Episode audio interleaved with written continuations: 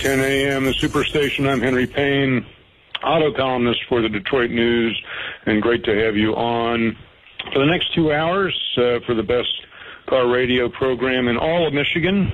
Uh, got a great program for you today, lots to get to.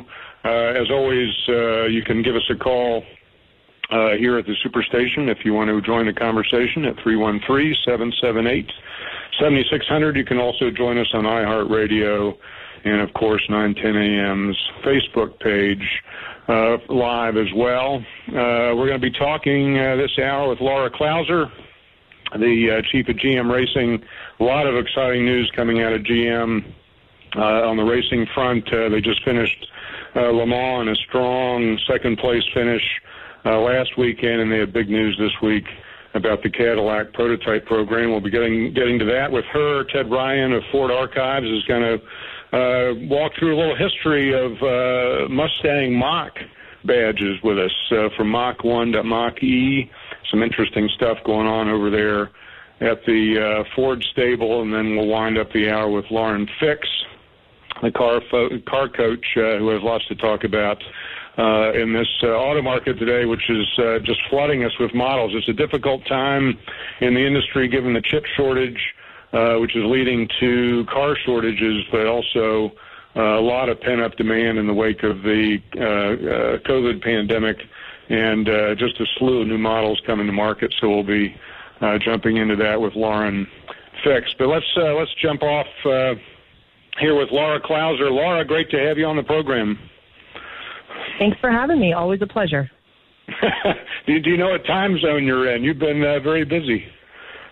Oh my gosh. Um, I uh, did not set an alarm this morning, and it's the first time since the end of June.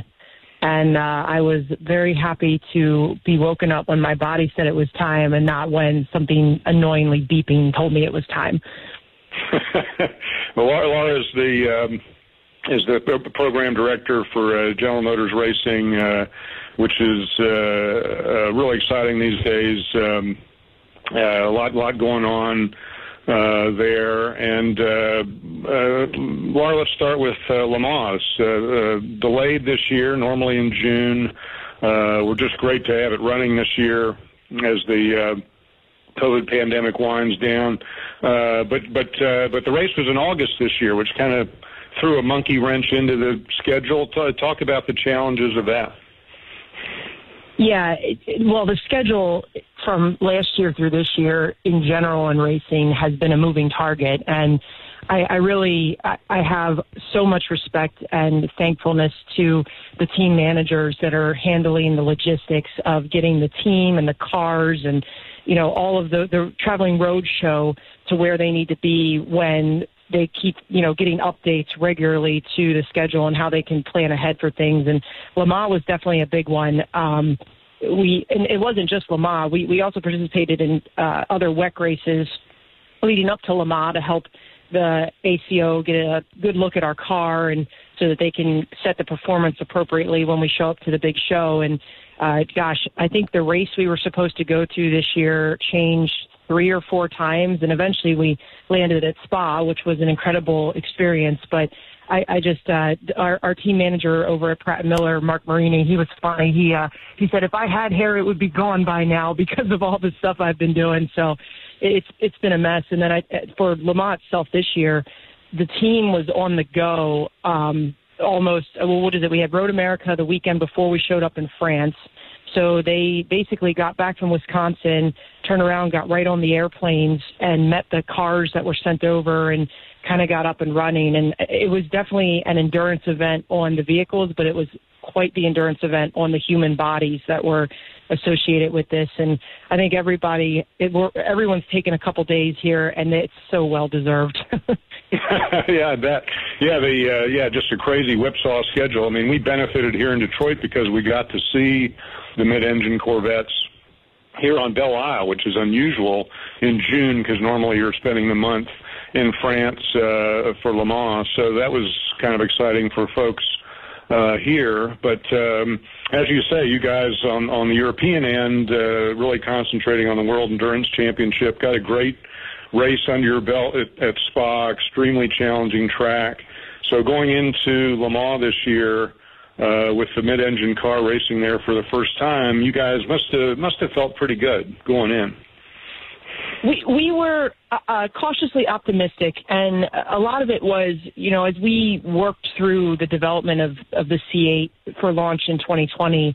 Uh, we've been able to move a ton of development into the virtual world with simulation and all the tools that we have available there. And we focused on Le Mans. We were building up. We also focused on Daytona and, and the other big racetracks that fill our schedule. And uh, the simulation was looking great. And the best thing that happened is when we got to Le Mans finally and got the car on the track for the very first uh, day on the test day on the was it the 15th.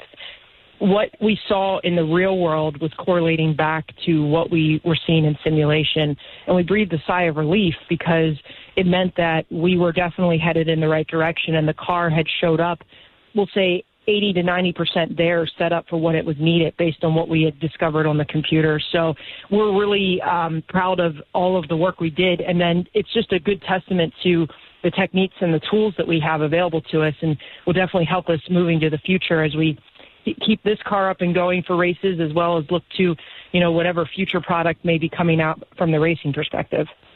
Yeah, I, I've been uh, to Le Mans. I've been to Le Mans a couple times, but to, to the race once and it's it's such a magical place. I mean, there's so much uh, history there. Um, I, I every time I, I I I walk up to the main street, I just get goosebumps. Um, I, I don't know how many times you've been there, but uh, give give us a sense of the place uh, when when you guys go there. Well, I had the I was very lucky. I went in 2018 more as um I guess a fan, or, or I call it a fan with benefits, because Chevrolet obviously incorporated myself and my husband into all of their things. We had a place to to eat and a place to go to the bathroom, which is kind of huge when you're at a racetrack.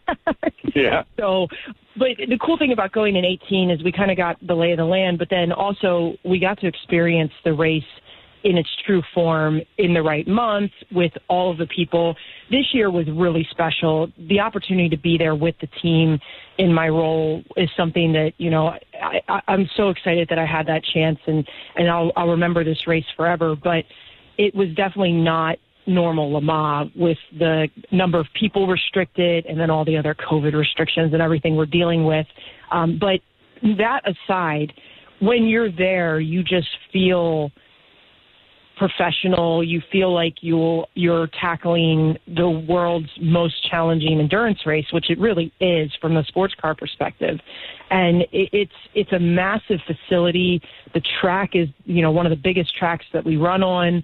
Uh, so it's you know one lap they take off and it sits and it's kind of quiet for a while, which is really weird at a racetrack. But it takes them that long to come back around and then you know get ready for lap two. So it, it's just the massiveness of it is not lost. And I mean, when they they were able to bring most of the fans that were there into the area near the start, socially distanced, of course, but so we finally got to see the people when it, it came down to qualifying, and then when we started the race, and it, you know, it, it's just it's it's incredible. It must be what it feels like to walk out to a totally full football stadium or um, you know sporting event where people are a little bit more condensed in the location because you can hear just the crowd cheering and they're so excited to be there. And it, it just it's it's it, like you said it gives you goosebumps to be there and be a part of it. Yeah. Yeah it's really something. It's just such an epic event. The only thing i've experienced uh, uh, close to it is the indy 500 that has uh, you know the, the the same sort of majesty. Um you do all this planning? You go there it's an enormous lift to uh, get the team and the cars there and then weird things always happen. And and uh, I was following uh, you guys uh, on Twitter, and lo and behold, the 64 car gets hit. I think on the warm-up lap. I mean, just totally throws all of your planning into a cocked hat for that car. Yeah, it was a little disappointing. Um, it, uh, we, I made the joke that I guess the uh, Ferrari driver behind us was just so enamored with how beautiful the rear of our car looks that he felt like he had to give it a little tap. But um, yeah, it's uh, and it really kind of plagued the car with some issues, and it, it, we were able to to just deal with the damage for the first what was it about hour two hours into the race until finally the um, the diffuser in the back the the weakness of the hit took its toll and it it started to let loose. And all of those arrow pieces on the car are perfectly designed for that vehicle. And whenever they get upset you only have just a little bit that you can take difference before it really starts affecting the car. And as the, as it was wearing, it became an issue where it was causing a vibration that was going to get dangerous if we let it go too long. So um, it's just kind of like one thing after another from there, and it, it was disappointing. Um, the, the, unfortunately, the 64 seems to have been plagued by quite a few issues uh, this year with some other problems at some of the other races we've done, and I I just we need some type of like magic thing to get the bad luck off of that car. yeah, I mean uh, that's the car with Tommy Milner, Nick Tandy, and uh, Alex Sims, and yeah, if they didn't have bad luck, they'd have low luck, no luck at all. The the other car though, the '63 uh, car, that's Garcia, Taylor, and Can- uh, Cansberg, uh, Catsburg, sorry they were uh, uh, they they they took up the fight to that Ferrari that essentially took out the 64 car there right off the bat. Um, they they took the fight to that car, and it was it really became a two car race between Ferrari and Corvette uh, for about the last six hours, didn't it?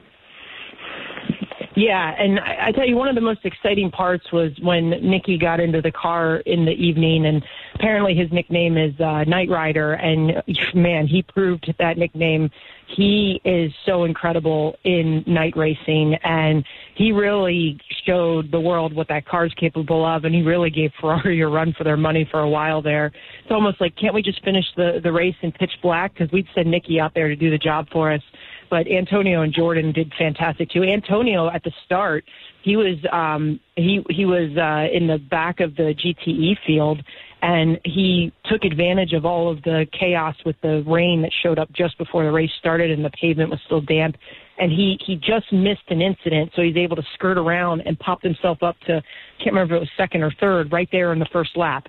So you know, it's it's we're really uh, thrilled for all six pilots that we have in our cars. They are incredible. yeah, they really are. It's it, it's an amazing test of endurance of, of driver of car, and uh, as you say, you know, you, then you throw in uh, weather, and it, it's it, yeah, it's remarkable uh, to see these cars go around there at, at those kind of speeds for that period of time. That's uh, yeah, tremendous result. Uh, Ferrari is is always the uh, appears to be always the nemesis of the uh, Detroit teams, whether it's Ford or whether it's uh, Corvette. So.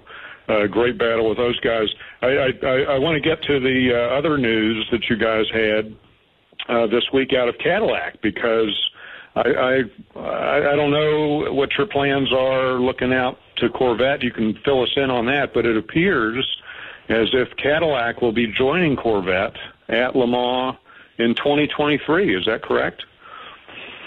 We are really excited about announcing that we are going to take the, the Cadillac prototype to the next generation, which will be the LMDH platform. Um, and the cool thing about going from DPI to LMDH is LMDH is global and it is welcome at both the WEC, the World Endurance Championship, and IMSA's uh, WeatherTech Championship. So for the first time, that prototype class will be able to race in both locations, so it can go to Le Mans and, and you know be down at the Rolex 24 and all of that, and and that's really thrilling for us at Cadillac. Uh, just having the opportunity to have that global presence and bring a Cadillac back to Le Mans. Last time we were there was in the early 2000s, and let's just say we have some unfinished business. Yeah, so it's uh, yeah kind of a spotty history of Cadillac uh, at Le Mans going back to the to the 50s and early 2000s, as you say. But uh, Cadillac is has really been the car to have here on, on stateside in IMSA. So uh, yeah, it's really exciting to see that car uh, going international as well, just as the Corvette has been able to do uh, in the in the uh, the GT class in, in recent years. Um, I mean, uh, any any sense on whether the Corvette will be able to continue going out to 23, or you, you guys haven't made those plans yet? Yeah, we're still in the middle of working through all of that. Um, the GT class has been a moving target, unfortunately. They, yeah. we got the um, news that we were they were going to be making some platform changes into the future, uh, you know, at the end of last year, and and uh, we've been preparing for that. But what has not been clear has been, um, you know, pro versus amateur racing in the GT area. Uh, IMSA has provided a class called GTD Pro, which you can have pro pro drivers, which is great. But unfortunately, our competitors that we run against normally in the pro area, the factory teams, uh, uh, Porsche, Ferrari, they've decided that they really want to focus in on their new prototypes that are coming out. It, it makes sense. So they're not planning on doing any more factory racing in GT. They said, you know, if anyone wants to have a pro team with pro drivers, that's great, but they're not going to be bringing their machine to the track anymore. So we're trying to understand that information and, and decide what makes sense for Corvette and how we want to set it up and, and all of that. So it's it's been a challenge. It's been one of the reasons why I haven't been able to leave my alarm clock off for a while is just working through all of that and all the different um, uh, you know understanding where we want to take that program. Uh, Corvette's a huge part of racing at General Motors, and it's a huge part of Corvette's DNA is being a part of racing. So, as I've told everybody in the corrals and everything, I can guarantee you there will be a Corvette racing. Don't worry about that. It's just a matter of what platform and how we're going to go about doing that.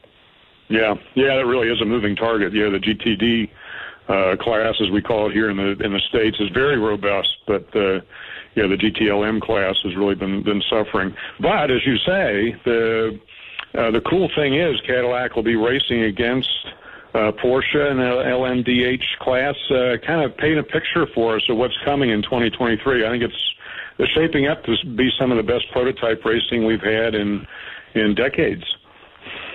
I, I would agree. I think at this point, what is it? They've got um, there should be five LMDHs announced ourselves BMW, Porsche, Audi, and Acura um, are all coming from the LMDH perspective. And then there, the other platform, Hypercar, LMH, that is Toyota, Ferrari, Peugeot, and Glickenhaus. And what has happened, which is pretty historic, is the uh, IMSA ACO together have made it so that those two platforms have enough settings that are similar that they can race each other competitively in the top class.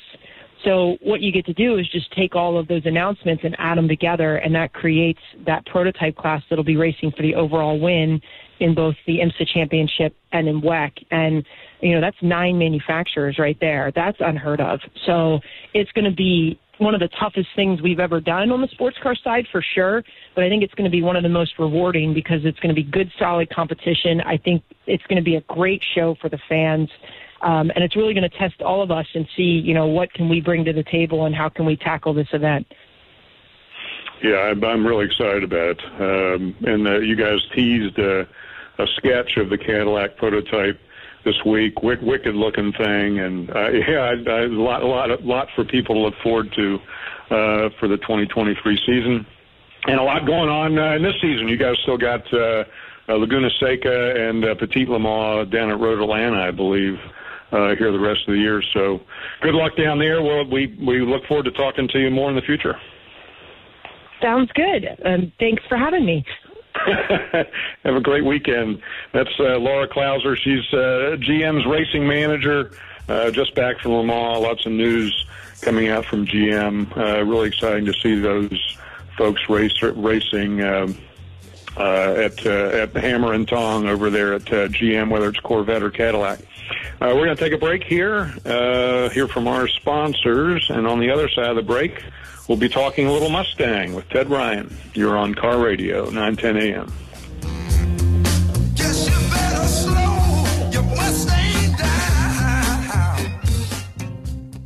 Visit Central Park Deli today and receive 10% off any purchase when ordering from our mobile app and enter promo code 910AM. Our new menu items include gluten-free wraps, spinach wraps, fried spicy buffalo cauliflower, and sweet potato maple cheesecake. Don't forget about our always delicious Sy Ginsberg corned beef, our fresh hand patty charbroiled 100% premium beef burgers, and our homemade teriyaki stir fries. Central Park Deli has curbside service available and DoorDash delivery. Come visit us today.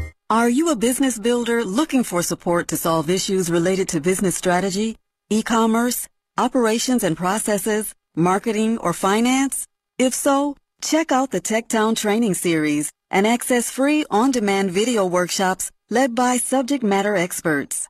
TechTown Detroit is a nonprofit business support organization, and we want to help solve your hot-button business issues at your convenience.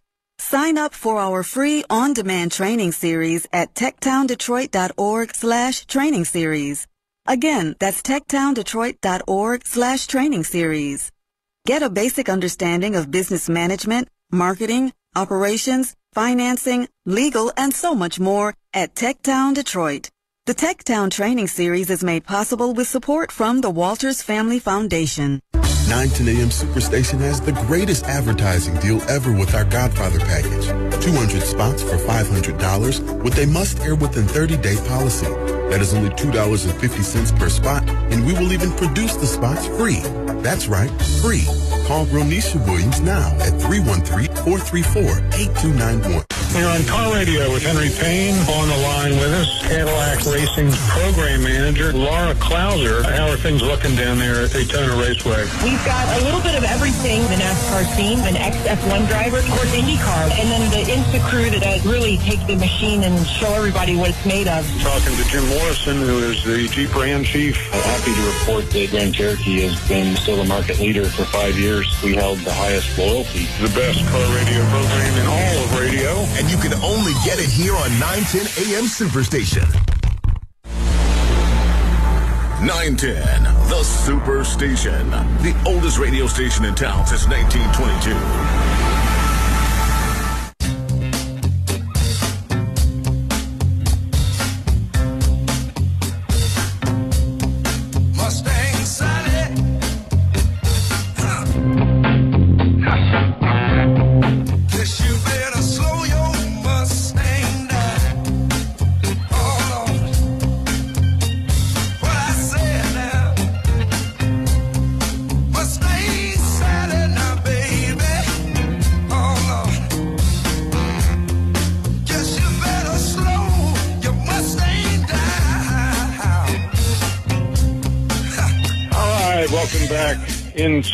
Into 910 AM, a superstation here on Car Radio with Henry Payne, and that uh, music uh, cued our next guest. Uh, we are joined by Ted Ryan, the head of Ford Archives over at Ford Motor Company. Ted, how are you? I'm doing great, Henry. How are you doing today? We're doing good. Great to have you back on the uh, program. A reminder to our listeners, give us a call here at 313-778-7600 if you want to join the conversation. And, and uh, Ted, I know you're a, you're a big uh, Mustang uh, fan, and, uh, and I was tooling around the Dream Cruise this year in the uh, all-new 2021 Ford Mustang Mach 1 and it was it was it was really good. But uh, you guys don't do Mach ones very much. We don't. I, I missed you at the at the media clubhouse. I was there most of the day on Saturday. Not sure when you were there. I should have I should have looked for you. Uh, I got to drive a Mustang uh, Mach One all day on Mustang Day, April seventeenth, and uh, oh my gosh, this is a fun car to drive. Uh, the Mach One, just to get the history out of the way real quick, is, is sort of always bridged the gap between uh, the traditional Mustang and then the Shelby variants. And so the the original Mach One came out in '68, uh, '69 model year um, and it was in between those. And and to me, it's you know it had that sleek design. Just think James Bond and Diamonds Are Forever, the shaker hood, and uh, it, it looked mean standing still, I like to say. And the the new one, uh, once again, it is just it's a fun ride. It looks it looks vicious and uh, uh, it's got a lot of power packed in there.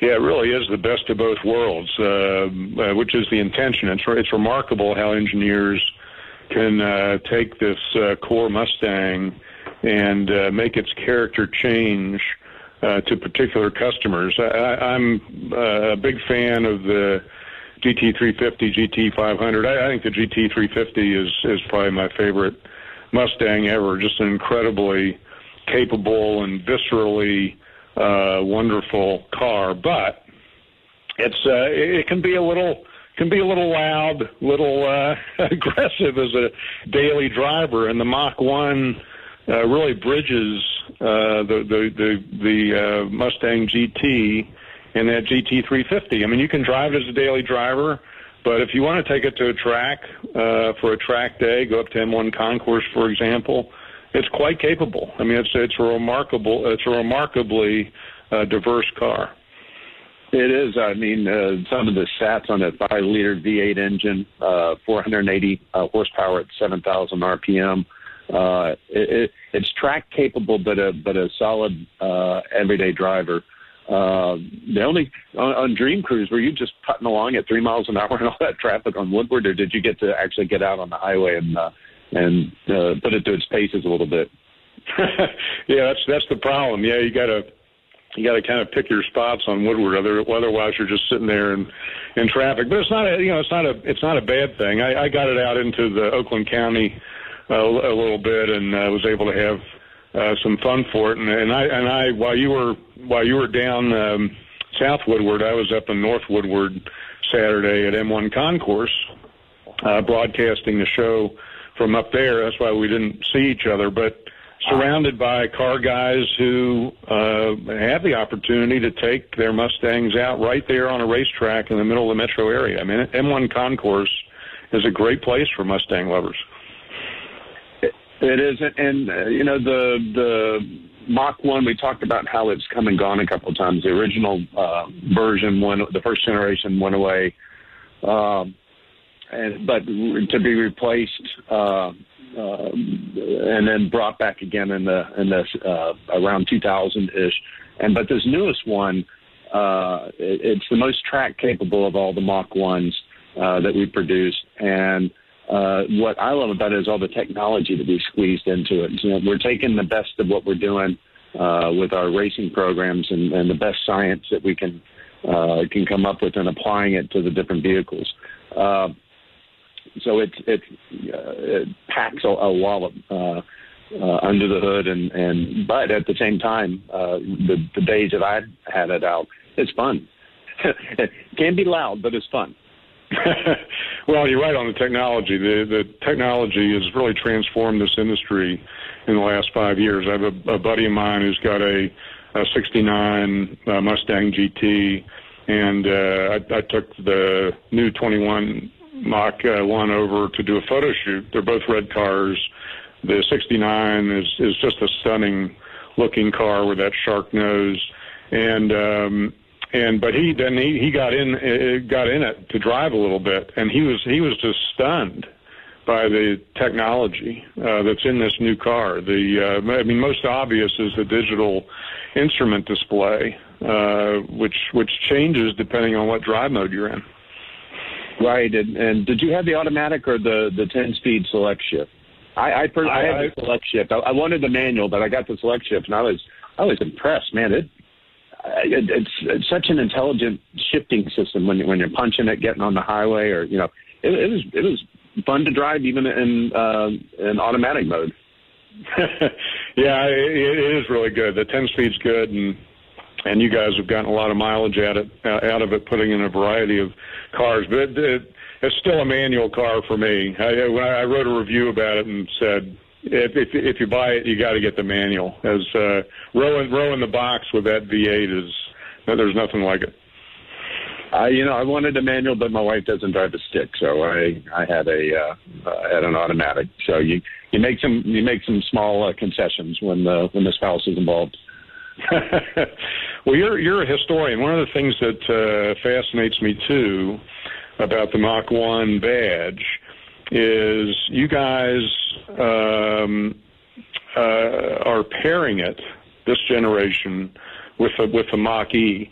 You go back to the 1970s, And the manufacturers, I think, really struggled in the 1970s with uh, federal regulation. There was it was really the the first big um, uh, federal interference in the auto industry in terms of uh, uh, mile per gallon regulation. And you go you go back to that history and you look at the Mustang, for example, and the Mustang uh, really struggled with those regulations. Uh, Ford tried putting a, a small engine in there.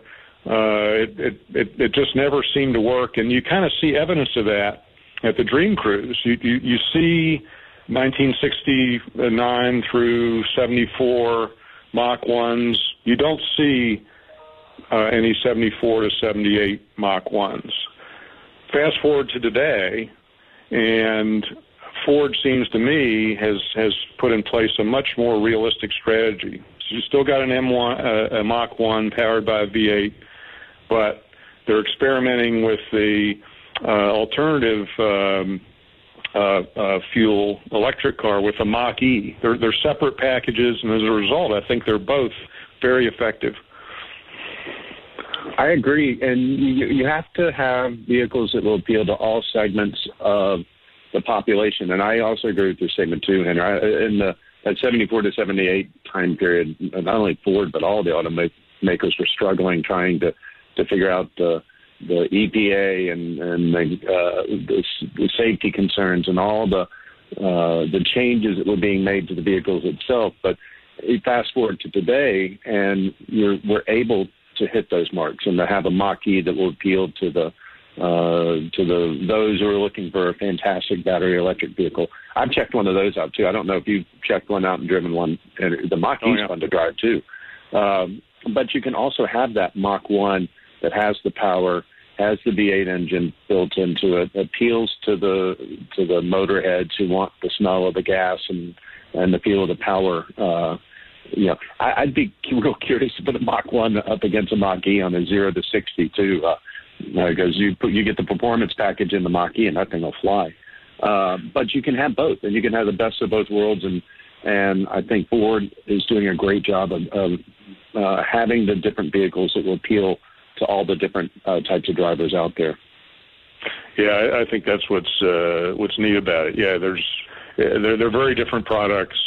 Um, they both have their strengths, and and uh, uh, and and gives the customer a clear choice. I suspect you're right. I, I bet off a off a, a Woodward stoplight, I, I bet that Mach E uh, GT will will nip the Mach One. that thing's quick.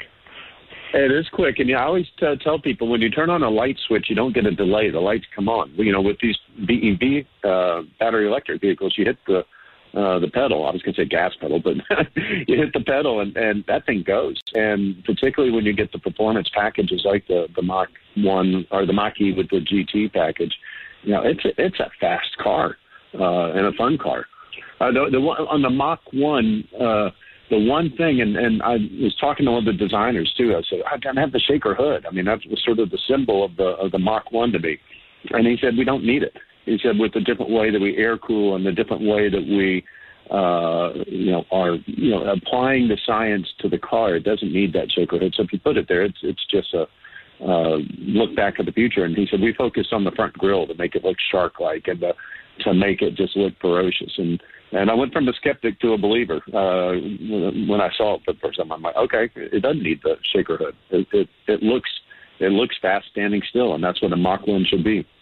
Yeah, although you know the purists, uh, you know the purists want that uh, shaker, uh, but uh, the uh, yeah, but the the engineering is uh, yeah, that's it's remarkable what the engineers uh, can do these days. So um, the the the Mach One clearly is is is something that Ford holds back for special occasions. Um, how how have the, the the we got four generations of Mach One. This is the fourth. Um, how how have they held up historically? Uh, looking at the numbers, are, are are these some of the more valuable Mustangs out there for collectors? They are. Nothing is ever going to compete entirely with the Shelby name. You know, the Shelby variants, the 350, the 500, which are always, uh, you know, you said at the beginning that Shelby GT 350 is uh, is probably one of the most popular Mustangs ever created. When we did our our uh, uh, 64 uh, best Fords of all time back during March Madness, uh, the Shelby GT 351. But the Mach 1 holds up well because it has that that name and it has that that you know the image of muscle uh, behind it. So it's always been a, it's always been a very popular one. And as far as the nameplates coming and going, they do. I mean, the Bullitt one was was a limited edition heritage one. Uh, this Mach one, I haven't been told it's ever going away, or you know, if it will uh, but I suspect it will because we'll come up with another uh, various, uh, variation on the heritage nameplate. Uh, you know, you don't have to. The Mustang nameplate is continuously there, uh, but the variations on them and the, the different heritage editions of them uh, will be changing over time. Did you see the the Heritage uh, GT while you were there at all? I, I did. Uh, you know, and that's I think that's a car that came out in 2016. I want to say, and to my eye is still the most stunning car made today. I mean, it's, it is. it's nothing like it. Yeah. The new one is based on chassis 101 from 1964, sort of the, the father of all the GTs, and uh, it's beautiful with its white colors and the, the black. It just looks so simple and so uh, so beautiful. And knowing the heritage of the of the original one, uh, I think that the team did a great job of capturing it with uh, with the current one. Uh, we had that in the, the Heritage, uh, the Daytona number 98 car, 10 miles from 66 on display at, at Dream Cruise, and it looked vicious sitting side by side. Yeah, yeah, there's a lot of eye candy down there in uh, Royal Oak as well as Ferndale during the cruise. And and I and I, I always want to remind listeners of this. Uh, um, one one of the really neat things you guys have done uh, down at the Henry Ford at the new um, uh, racing display uh, there is you've dedicated a room to the Ford GT's Le Mans win back in 2016, I believe, and you can watch, you can sit there and watch the telemetry for an entire lap with that car. I, I think that's one, of the one of my favorite um, uh, race exhibits uh, anywhere in the country. It is. It's a fantastic exhibit, and as you say, watching the you know the what the engineers are seeing in the trailer. And I've been fortunate enough to be in the uh, the GT trailer uh, during Le Petit, Le Petit Le Mans down at Road Atlanta a couple of years ago, and it's just fascinating how much information is coming in and how they process it. And uh, uh, you get to see the clay of the prototype, which uh, uh, of the 16 uh, winning car. It's a it's a well done exhibit. I give the Henry Ford team uh, working with RGT uh, a ton of credit because it's a fantastic racing exhibit. Yeah, and it's uh, it's there seven days a week, I think. I mean, whenever I'm in the neighborhood, I just kind of drop in and I go I go to that room. It's just really special to have uh, not only the the car there uh, in a static display, but also uh, there's a cl- the full size clay model there, and then, as I say, this this wall full of uh, digital telemetry taking you through uh, the lap um, that, that the Ford GT fa- passed Ferrari for the lead at Le Mans. It's it's really a wonderful exhibit.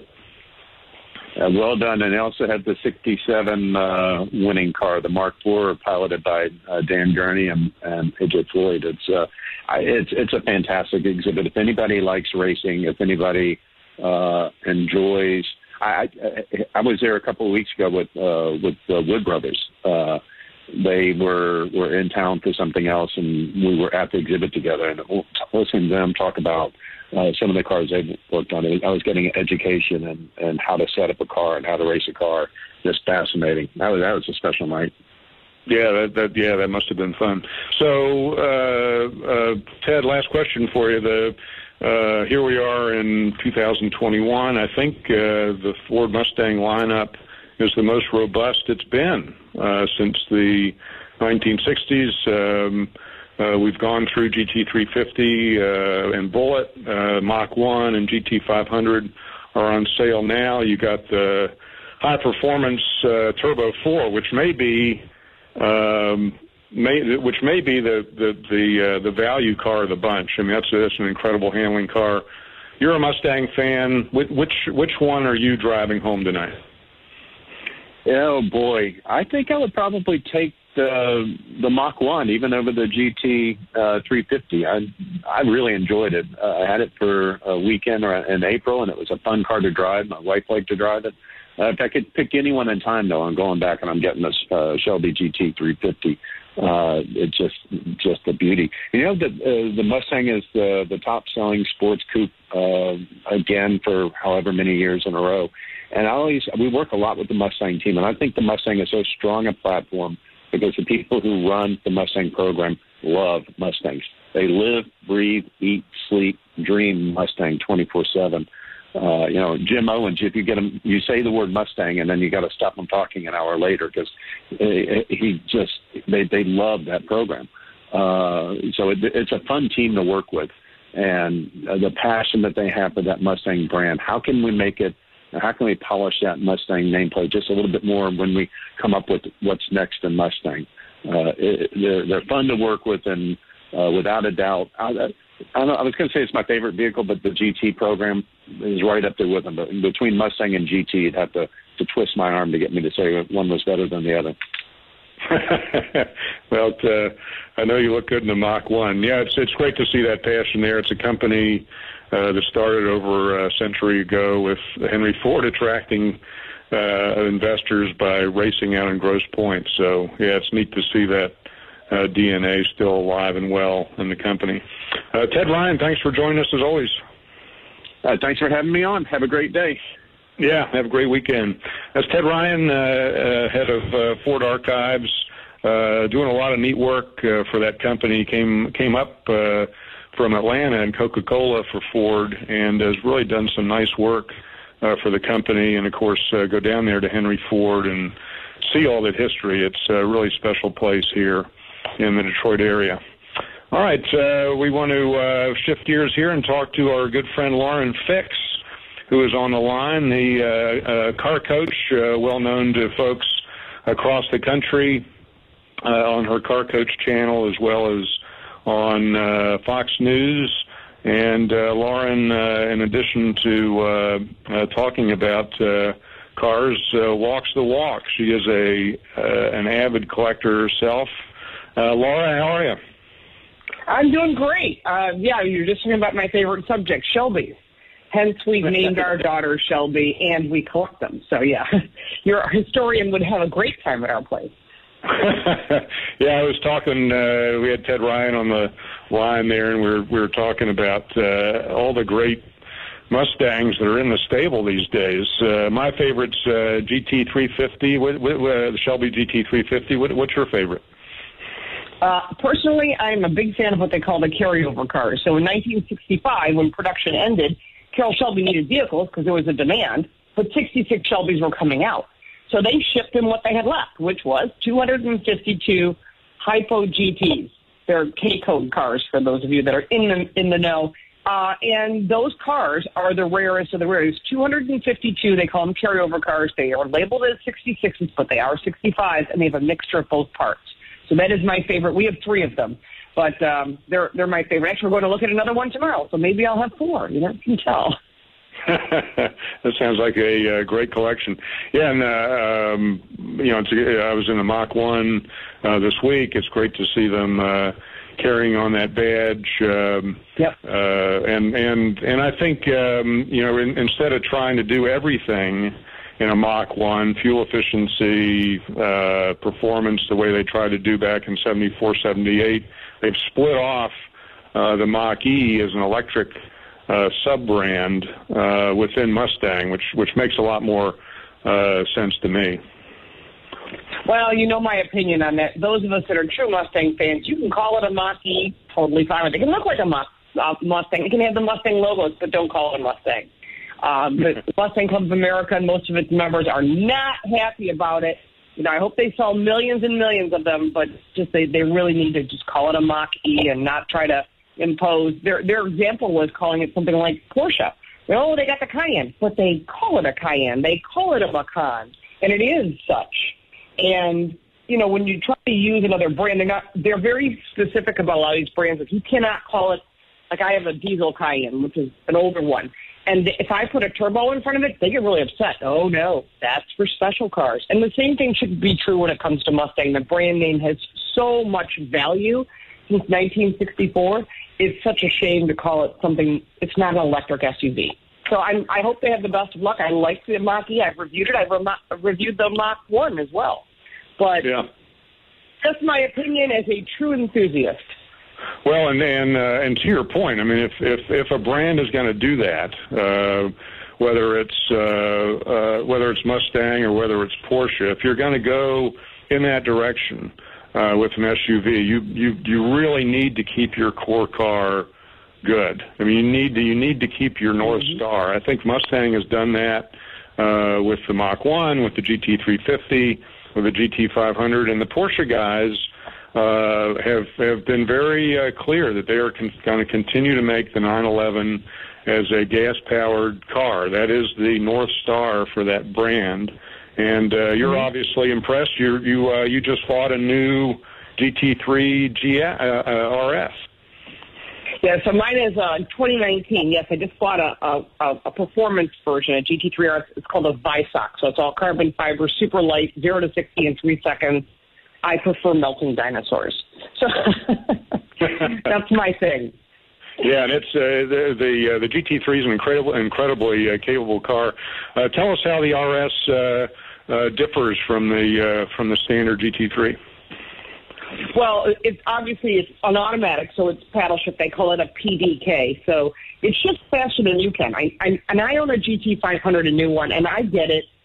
I'm a three pedal person all day long, and I do have older cars that are three pedals, but the new transmissions shift so fast.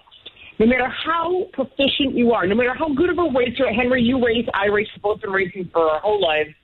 We both know that no matter how good you are, these new transmissions shift so fast.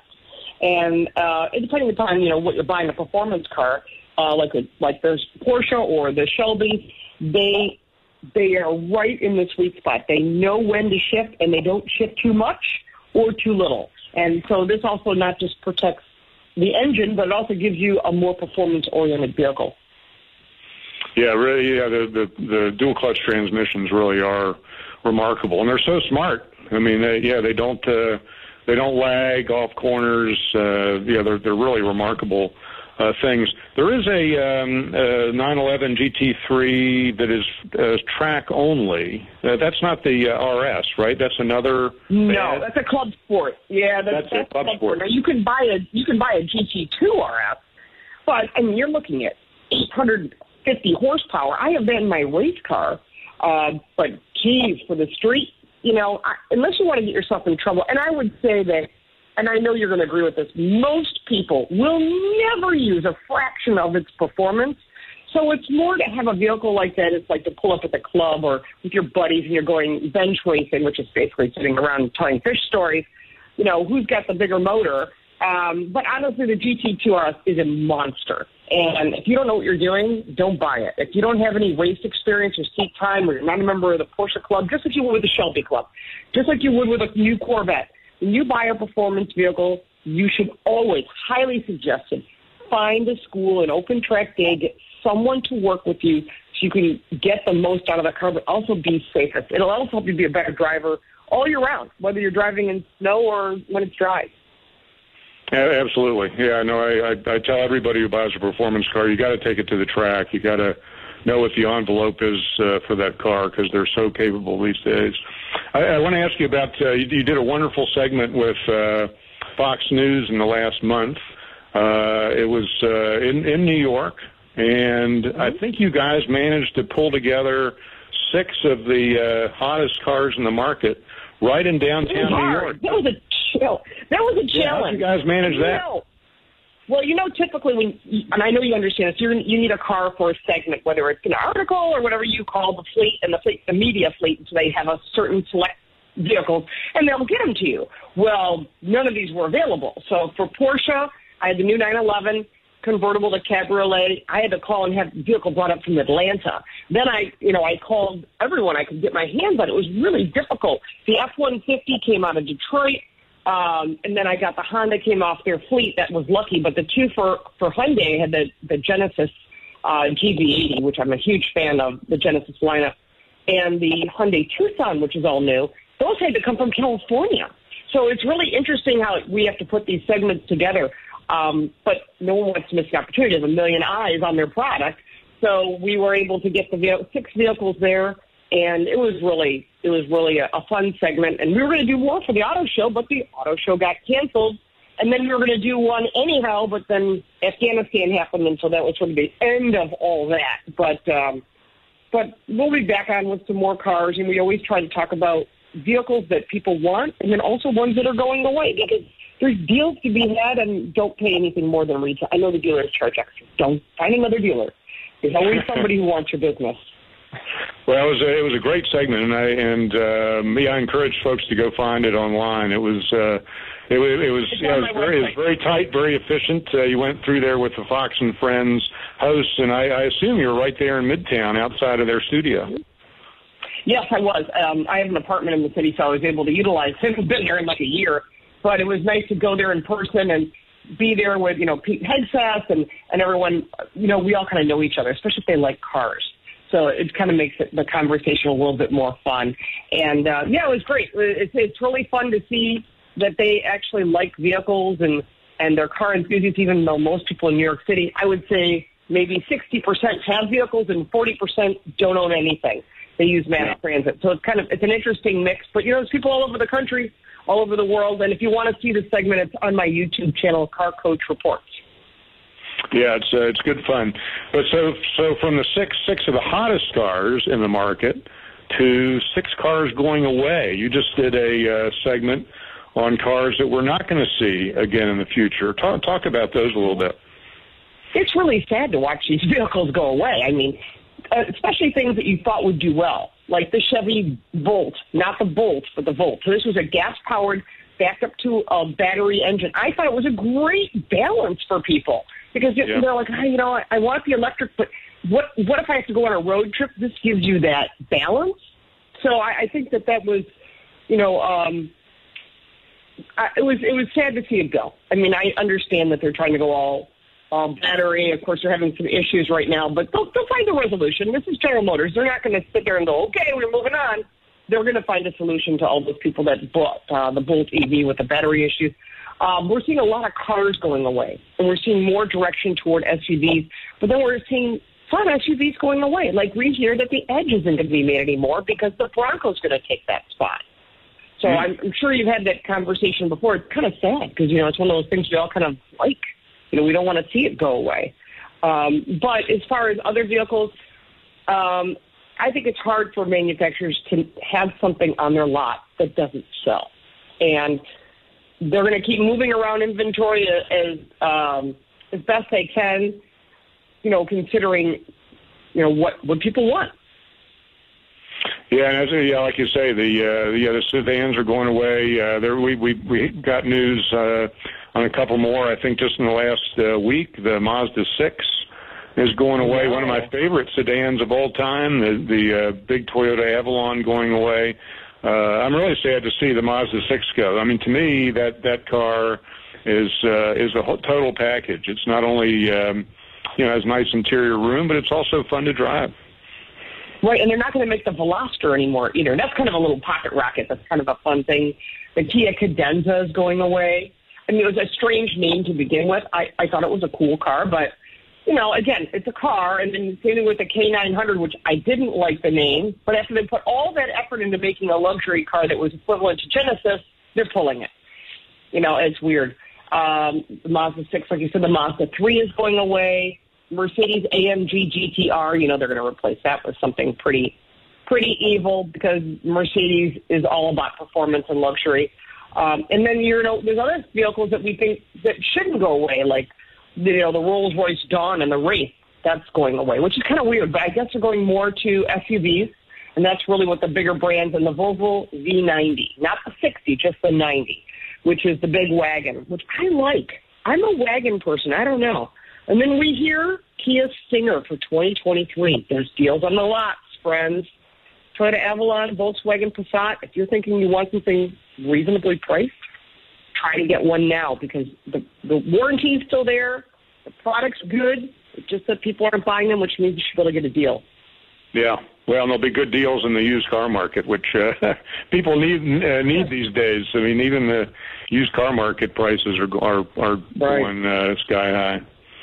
Well, I don't Lauren, think it's uh, away for a while either. Yeah, I think we're Yeah. going to be uh, chip shortage for a few more months, maybe into the, the worst case scenario into the middle of next year. Yeah, yeah, no, it's uh, yeah, these are these are interesting times.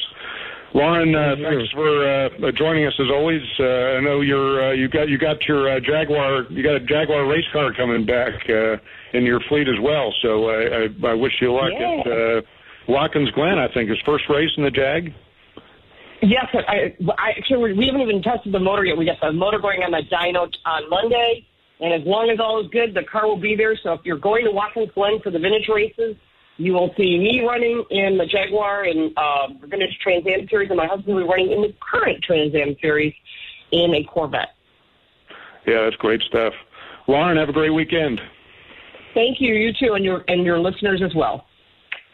All right, uh, that'll wrap up the first hour uh, for us. A reminder to go to thecarcoach.com. That's where you can find Lauren Fix. Uh, a lot of great information uh, there, not only on, on how to uh, take care of your car, but also the latest models.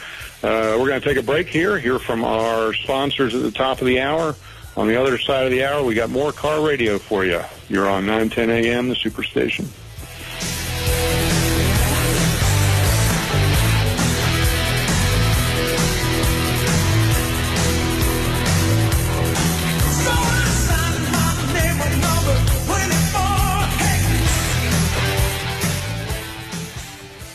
Visit Central Park Deli today and receive 10% off any purchase when ordering from our mobile app and enter promo code 910AM. Our new menu items include gluten-free wraps, spinach wraps, fried spicy buffalo cauliflower, and sweet potato maple cheesecake. Don't forget about our always delicious Sy Ginsberg corned beef, our fresh hand patty charbroiled 100% premium beef burgers, and our homemade teriyaki stir fries. Central Park Deli has curbside service available and DoorDash delivery. Come visit us today. The following message has been brought to you by the doctors of Horsley Foot and Ankle. Thick, dark fungus nails? We treat that. Those hideous bunions and hammer toes? We treat that. What about those thick corns and calluses? We treat that too. I suffer from foot pain and heel pain. We treat that. Even falls, breaks, and sprains? We most definitely treat that. Let the board certified podiatrist of Horsley Foot and Ankle Surgeons treat all your foot and ankle needs. Call us today at 248-559-5200. That's 248-559-5200. Horsley Foot and Ankle is Metro Detroit's premier foot and ankle specialist. Make your appointment today. Call 248-559-5200. Diabetic feet? We treat that. Painful legs and cramps? We treat that. Numbness and tingling? We treat that too. Horsley Foot and Ankle treats it all. Make your appointment today.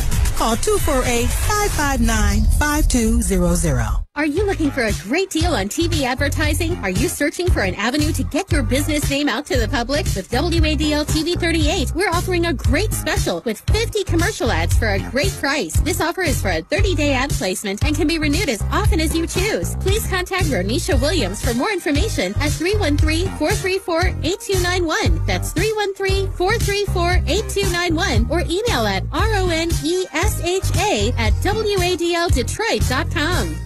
Do you owe more than $10,000 to the IRS? If so, you may qualify for the IRS's Fresh Start program. The Fresh Start program is one of the biggest tax breaks the IRS has offered. Call Tax Group Center at 800-685-6150 to see if you qualify for the IRS's Fresh Start program. Their team of tax experts and attorneys will get you the best tax settlement possible. Call 800-685-6150 now to learn if you qualify for the IRS's Fresh Start program. Call Tax Group Center at 800-685-6150. 800-685-6150. Are you drowning in debt? Struggling just to make minimum payments? It's not your fault. Serious debt can happen to anyone, but there is hope. Our debt-free program has helped thousands of good people just like you eliminate their credit card debt. Call us today and we will dramatically reduce your credit card debt down to just a fraction of what you owe. The call is free. The consultation